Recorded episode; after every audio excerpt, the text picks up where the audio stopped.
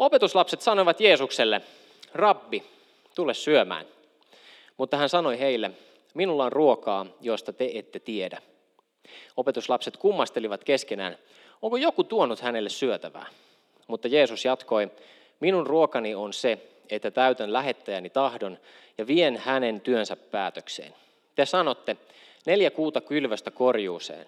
Minä sanon, katsokaa tuonne, vainio on jo vaalennut, vilja on kypsä korjattavaksi. Sadon korjaaja saa palkkansa jo nyt, hän kokoaa satoa iankaikkiseen elämään, ja kylväjä saa iloita yhdessä korjaajan kanssa. Tässä pitää paikkansa sanonta, toinen kylvää, toinen korjaa. Minä olen lähettänyt teidät korjaamaan satoa, josta ette ole nähneet vaivaa. Toiset ovat tehneet työn, mutta te pääsette korjaamaan heidän vaivan näkönsä hedelmät. Tässä oli päivä evankeliumi ja ne, jotka olivat täällä tai ovat kuunnelleet vaikka podcastista 19. tammikuuta Pitkäsen Panun saarnan, niin ehkä muistaa, että mihin tilanteeseen tämä evankeliumin kohta liittyy. Nimittäin tätä, tätä tilannetta edelsi se, kun Jeesus kohtasi Syykarin kaivolla naisen, josta meille kerrotaan, että hän oli ollut viiden miehen kanssa, ja nykyisen miehensä kanssa hän ei ollut naimisissa. Eli oli tämmöinen nainen, jolla oli monta miestä, ja, ja Panu veikkaili, että, että hän oli tullut tänne kaivolle keskellä päivää. Siis silloin, kun aurinko poltti kuumana, oltiin Anun kanssa tuossa Israelissa, ja vielä syksylläkin oli keskipäivällä oli aika kuuma. Mutta tämä oli semmoista vuoden aikaa, että päivällä oli kuuma. Ja muut naiset oli menneet aamulla hakemaan vettä, ja tämä yksi nainen tuli keskellä päivää. Ja Jeesus oli siellä ja kohtasi hänet. Ja, ja se kohtaaminen meni semmoisella tavalla, että, että lähtökohta nyt oli, oli se, nyt muistutuksena, katsotaan muistanko mä. Lähtökohta oli se, että, että se, että Jeesus juttelee naiselle, se on jo itsessään jonkin sortin epäsopivuus. Se, että tämä nainen sattuu olemaan samarialainen, on vielä niin kuin yksi aste enemmän isompi ongelma tälle koko skenaariolle.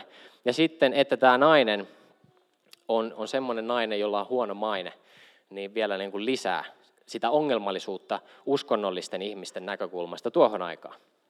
Ja tämän naisen kanssa Jeesus on jutellut siinä, ja, ja tämä loppuu tämä kohtaaminen sillä tavalla, että Jeesus paljastaa tälle naiselle, että hän on Messias. Hän on Jumala. Hän sanoo tälle naiselle Jumalan nimen, mitä ensinnäkään sitäkään ei saa sanoa.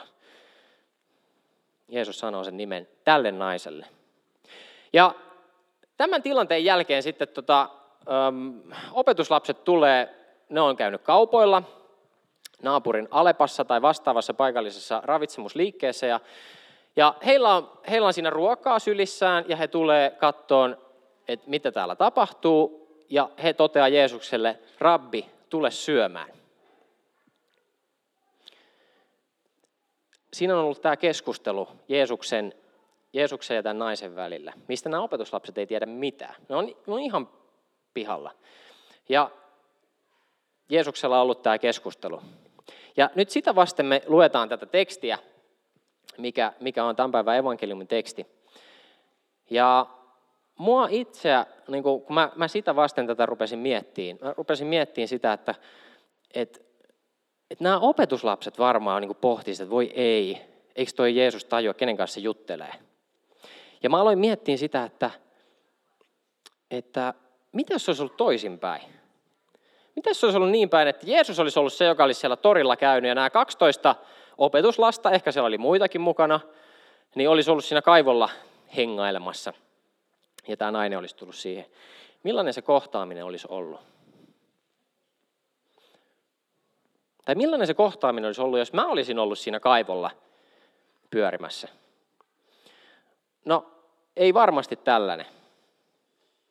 Mä jotenkin itse jäin niin kiinni siitä, että joskus kun sitä on tämmöinen heittomerkeissä uskonnollinen ihminen, niin aika paljon arvioi ihmisiä sen pohjalta, mitä näkee. Ja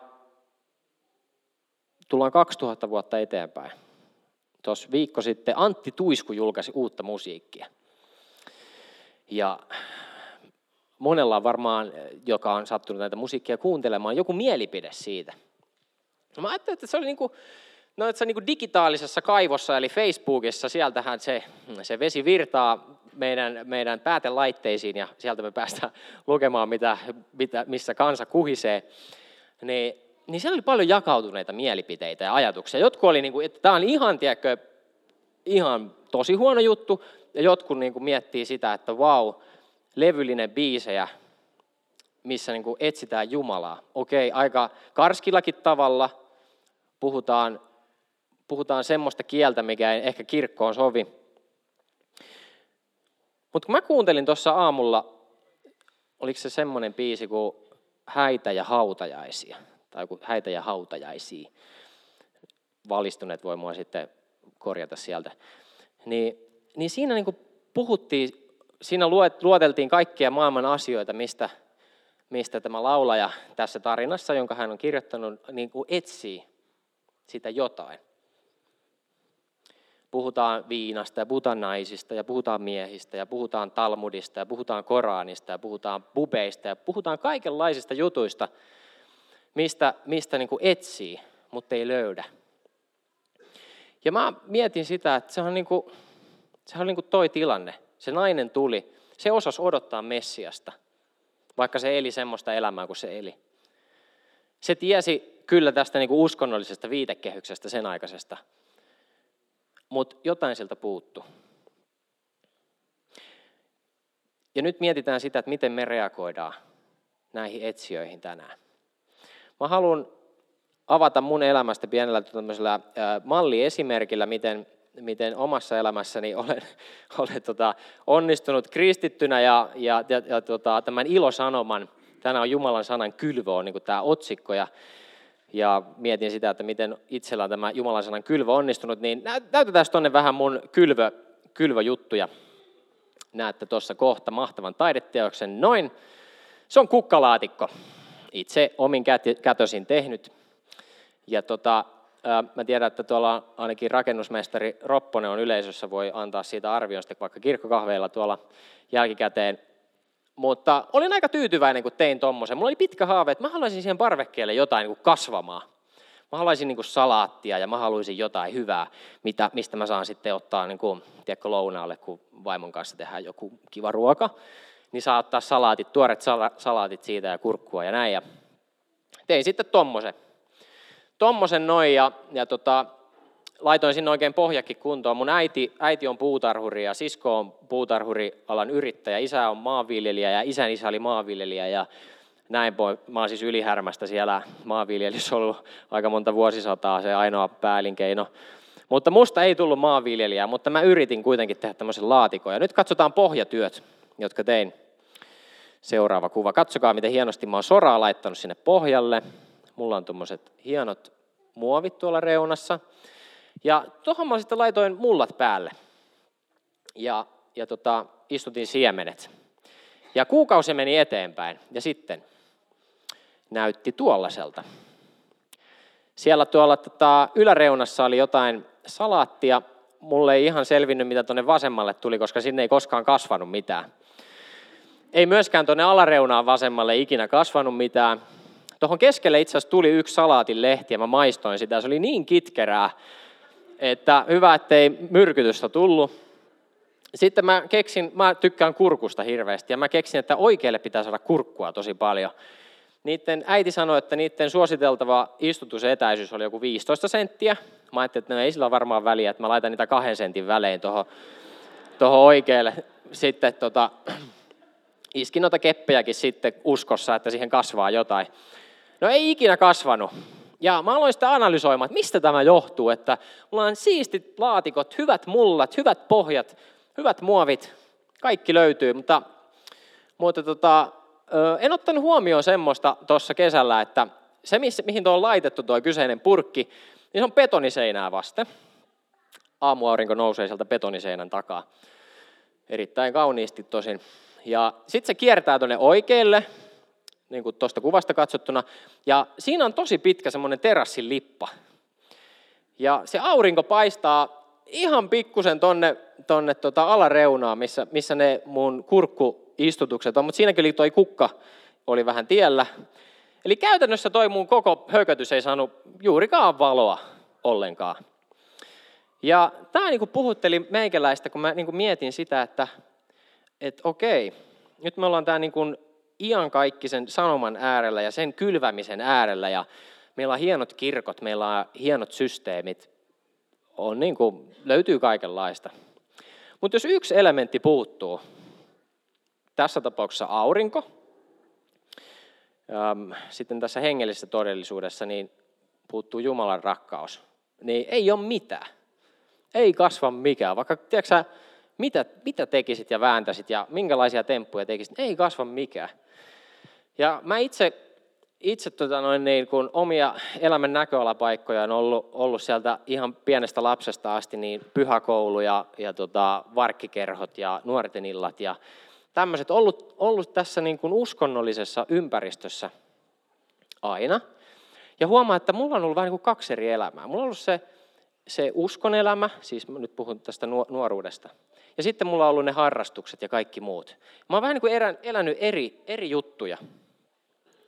Ja mä heräsin tähän todellisuuteen varmaan tuossa niin 20 jälkeen, ja mä rupesin niin sitä tosissaan miettiä, että, että mä, mä en haluaisi niin vetää jotain rooleja päälle, vaan mä haluaisin olla se sama Ilkka, pelaamaan sitten salibändiä, mulla on semmoinen joukko kuin GBM, ja tota, sitten mulla on nykyisin myöskin semmoinen, meillä on semmoinen nuorten miesten kerho nimeltä NR-seurakunta. Ja se, no, se ei muistuta seurakuntaa miltään muulta osin muuta kuin siinä on se nimi seurakunta. Mä kerron kohta siitä lisää, mutta, mutta mulla ei ollut oikein tämmöisiä porukoita hirveästi, missä, missä mä olisin ollut. Ja mä sitten aloin niin kuin, tuossa joitakin vuosia sitten hakeutumaan. Nykyään mä 30 ja täytän, itse asiassa maanantaina täytän 31. Ikäkriisit on siinäkin mielessä päällä. Ja, ja tota, mä hakeuduin semmoisiin ryhmiin, mitkä on tämän kuplan ulkopuolella. Sitten mä aloin olemaan oma itteni. Mä aloin puhua siitä, mihin mä uskon, omista kaikista kivuista, kriiseistä. Ja, ja tämä NR-seurakunta oikeastaan lähti, meitä oli muutama nuori mies, jotka tykättiin pelata NRiä pleikkarilla. Onko joku joskus pelannut NRiä pleikkarilla? Joo, muutamia käsiä nousee. Taivaan isä näkee. Ja tota, kannattaa muidenkin kokeilla, on hyvä peli. Me pelattiin sitä sitten iltasi ja, ja tota, siinä kävi Ropponen meillä pelaamassa, Munkkiniemessä asuttiin tuossa kaverin kanssa ja, ja sitten me muutettiin Konalaan ja, ja todettiin, että meillähän on monta pelaajaa, että pidetään NR se niin kuin tämmöinen turnaus. Pidettiin turnaus, ensimmäinen turnaus, se oli valtava menestys. Siinä oli pieni konfliktitilannekin. Tota, itsellä tuli, kun hävisin yhden pelin, niin mua, mua vähän Ropponen ärsytti ja sitten siinä oli pientä, pientä painiakin ja siitä aina muistetaan naljailla ihan hyvässä hengessä tosin, ei, ei ole mitään syytteitä päällä tai muuta tämmöistä, mutta siitä tuli semmoinen äijäporukka. Ja me ollaan nyt viisi vuotta pelailtu näitä NR-pelejä.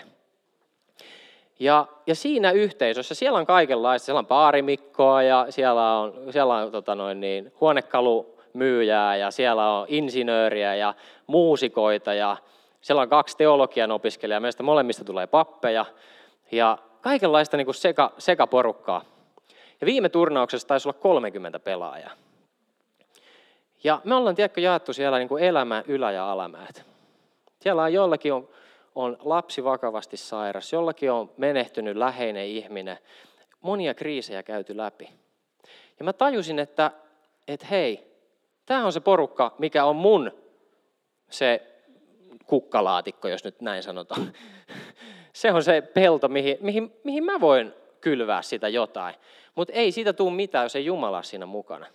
Ja mä oon niin kiitollinen siitä, että on tämä seurakunta, mihin mä voin esimerkiksi kutsua näitä ihmisiä mukaan, että hei, tulkaa tänne käymään.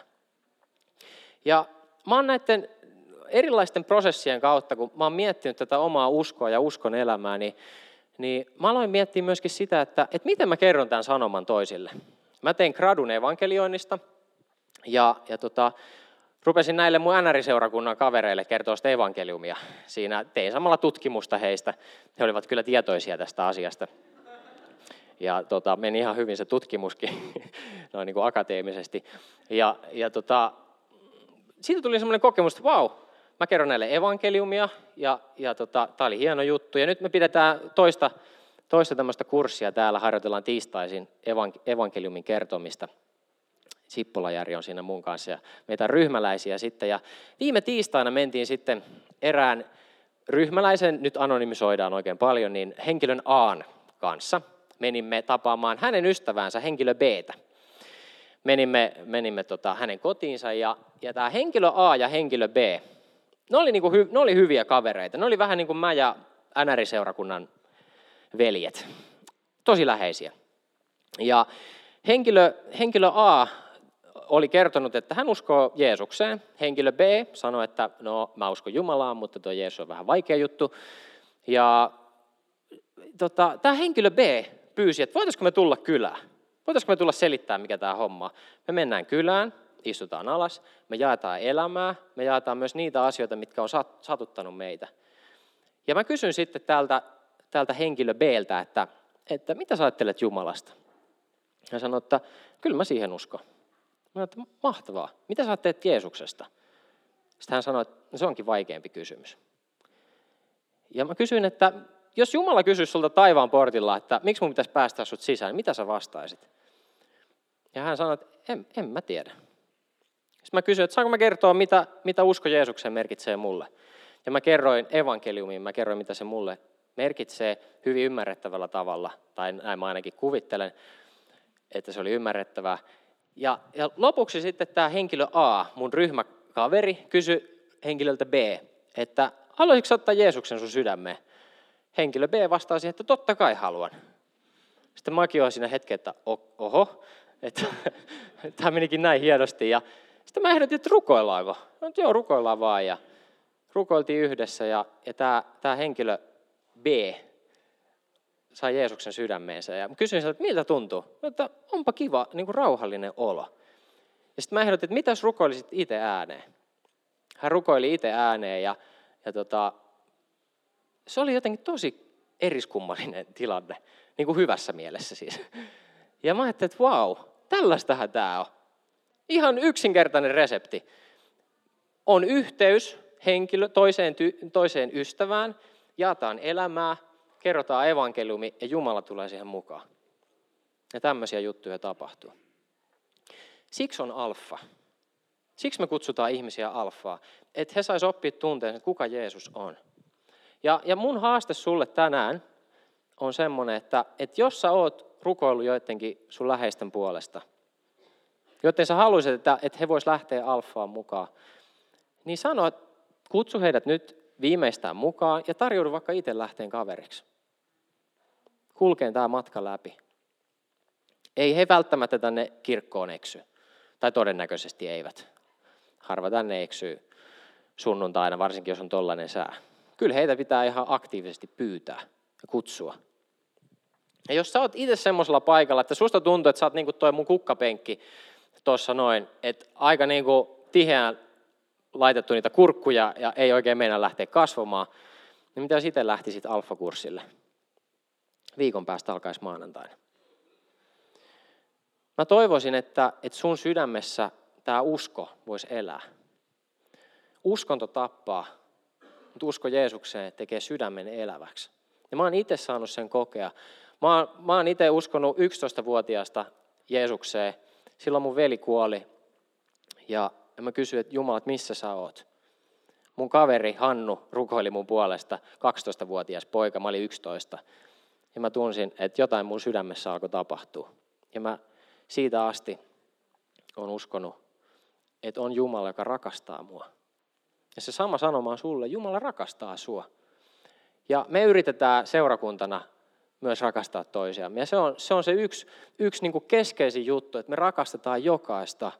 Ja mä haastan sua siihen niin sun sosiaalisen median käytössä kuin, kuin sun arkielämässä, että osoita sitä rakkautta. Uskalla mennä lähelle, uskalla olla haavoittuva, uskalla olla aito. Ota kaikki semmoinen uskonnollinen hössötys pois ja uskalla puhua sydämeltä sydämelle. Koska uskonto tappaa, mutta usko Jeesukseen tekee eläväksi.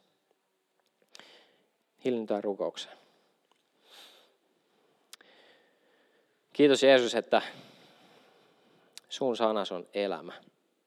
Kiitos, että sä oot tie, sä oot totuus, sä oot elämä. Ja me halutaan tämmöisinä haavoittuvaisina ihmisinä tänäänkin tulla sun eteen ja tunnustaa se, että me ollaan oltu tosi keskeneräisiä, me ollaan sanottu hölmöjä juttuja, me ollaan tehty hölmöjä juttuja, jopa niitä kohtaa, joita me rakastetaan kaikista eniten. Ja me pyydetään anteeksi. Anna anteeksi meidän töppäilyt, anna anteeksi meidän virheet, jotka tuntuu usein jatkuu vuodesta toiseen. Me pyydetään Herra, että, että sun rakkaus saisi loistaa meidän sydämiä ja tehdä meidän sydämet eläviksi. Me rukoillaan sitä, että anna meille rakkautta myös toisia kohtaan, myös niitä kohtaa, jotka ajattelee eri lailla kuin me. Auta meitä rakastamaan. Ja anna meille rohkeutta olla aitoja, missä ikinä me ollaankaan. Että se usko meissä, jonka sä oot meille, meille lahjaksi antanut, että se saisi myöskin näkyä muille. Ja me rukoillaan nyt tuon alkavan alfan puolesta, että Jeesus, että sinne saisi tulla vielä monia tyyppejä, jotka, jotka miettii sitä tai keitä me ollaan mietitty, että voisi tulla. Johdata monia sinne. Kiitos Jeesus, että sun maahan vuotanut veri on puhdistanut meidät ja me saadaan uskoa se, että sä oot antanut meille kaikki meidän rikkomukset anteeksi. Ja me saadaan kohta käydä ehtoollispöytään tietään, että, että Jeesus, että se on yksin sinä, yksin se mitä sä oot tehnyt, tekee meistä riittävät. Ei yksikään oma teko, ei yksikään oma hieno suoritus, vaan se, että, että Jeesus, sä oot kuollut meidän puolesta ja sä oot se, joka antaa meille ikuisen elämän.